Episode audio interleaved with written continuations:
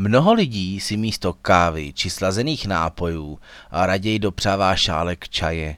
Někteří ho pijí pro jeho detoxikační účinky a existují i takové druhy čaje, které pomáhají při hubnutí. Jeden z nejoblíbenějších čajů byl nedávno podroben výzkumu vědců z Environmental Science Technology pod vedením Asieh Golosar a zjistilo se, že je více karcinogenní než 100 cigaret. Podle serveru Express rakovině se snaží vyhnout asi každý. Konec konců, i proto si dáváme při výběru potravin pozor na to, co je karcinogenní a co ne. Riziko rakoviny byl ten hlavní důvod, proč se zakázalo v hospodách a restauracích kouřit. Bohužel, i když je naše medicína hodně pokročila, rozhodně nemůže zachránit každého. Lékaři proto mohou pouze vydávat nejrůznější doporučení, co bychom měli a neměli dělat. V případě našich stravovacích návyků to lze vyřešit vynecháním či omezením některých potravin, u kterých je to očividné.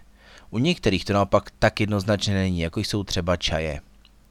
Některé druhy čajů si v poslední dekádě oblíbilo mnoho lidí, a to hlavně pro jejich detoxikační účinky či jako podporu při hubnutí a různých dietách. Přesně takový je čaj yerba mate, který se k nám dostal z Jižní Ameriky. Má osvěžující a pozbuzující chuť, ale mimo to také prokazatelné zdravotní účinky. I když ho mnozí srovnávají třeba se zeleným čajem, jedná se o cesmínu paraguajskou, která má o 90% více antioxidantů. Jeho zdravotní účinky jsou prokázány vědeckými výzkumy, ale nedávno se objevila nepříjemná zpráva od Memorial Sloan Kettering Cancer Center, která doslova uvádí. Dlouhodobé pití a vyšší dávky čaje maté jsou spojeny se zvýšeným rizikem rakoviny prostaty, močova měchýře, úst, jícnů, plic, hlavy a krku. Podle současného výzkumu prý obsahuje polycyklické aromatické uhlovodíky, což jsou ty škodlivé karcinogeny přítomné v grilované mase či tabákovém kouři. Zároveň se prokázalo, že pokud pijete čaj yerba mate pravidelně, máte o 60% vyšší riziko rakoviny plic než ten, kdo si ho dopřeje jen občas.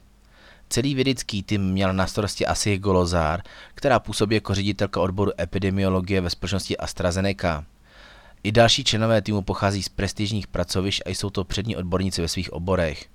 Na závěr ještě dodává studie Environmental Science Technology, která byla uveřejněná na stránkách US National Library of Medicine, že jedin, jediný šálek tohoto čaje yerba mate, který je připraven tradičním způsobem, má být prý v sobě tolik škodlivých látek, jako je ve 100 cigaretách. Více na www.žádnýšpeky.cz